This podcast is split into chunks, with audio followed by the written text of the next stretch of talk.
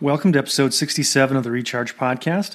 In this episode, I wanted to share something that I wrote back in February of 2021, just as things were heating up in the US in terms of the COVID pandemic. And it was just recently published uh, on the web, and I wanted to share it with you just to get uh, the message out. And it has to do with leadership in medicine. No leader will escape unscathed. The battle has just begun. In today's rapidly evolving global situation, leaders must think differently and mandate that their troops approach problem solving with a fresh set of eyes and a clear perspective, ensuring success.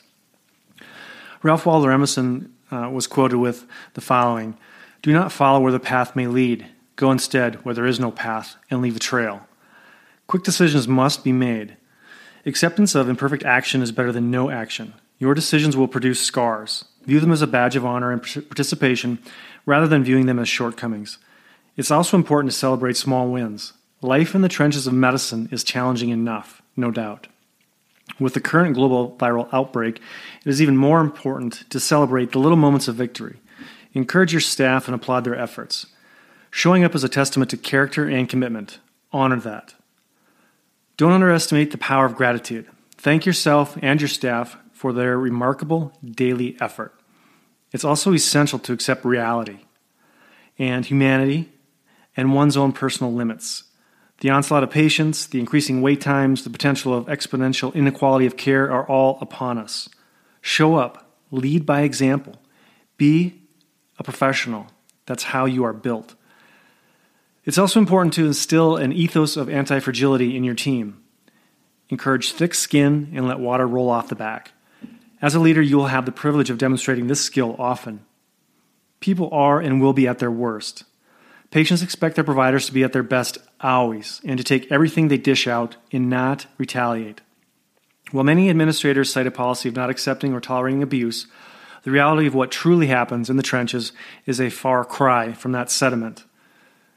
With patient satisfaction scores, online doctor ratings, Yelp, Press Ganey scores, providers are forced to swallow their pride and put forth their most humble face.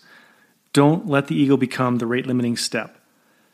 The take home point is to realize that it's not about you. Hurt people hurt people. Sick people are not in a position to be kind or passionate. Accept this and do not hold or carry grudges. Continue doing the work. It is your true gift. Acknowledge the fact that you and your team are going to do the best they can given the present circumstances with the current resources. Medicine is a fishbowl, and one must ignore those looking in from the safety of shore in times of troubled waters. Leaders must recognize and embrace a culture of self care.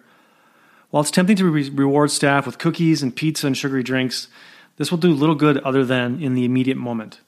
Many of our comrades will fall sick during this battle, and it will result in learning to play short.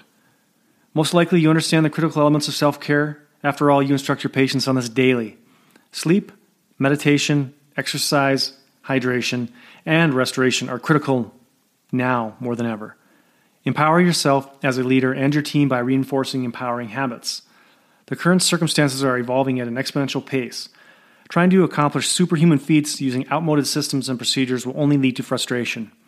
Don't be afraid to bend the rules. Challenge the established paradigms and create new avenues, methods, procedures, tactics, and strategies that can be rapidly deployed to meet the demand head on. You are a leader and how you deal with the current circumstances has the potential to create legacy or infamy. Step forward into growth by being the leader your team needs today. The choice is up to you.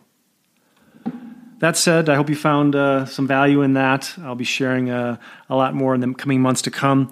We're obviously all in unprecedented times facing a new normal, and I hope that you and your loved ones are well. We'll talk to you soon.